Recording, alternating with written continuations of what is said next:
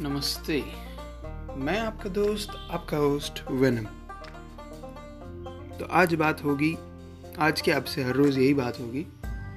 बात होगी, कैसे मैं बड़ा हुआ, कैसे आप बड़े हुए, हम वार्तालाप करेंगे, हम अपने विचार शेयर करेंगे, हम आपसे भी यही अपेक्षा रखेंगे कि आप हमारा साथ दें इस कार्यक्रम में। धन्यवाद।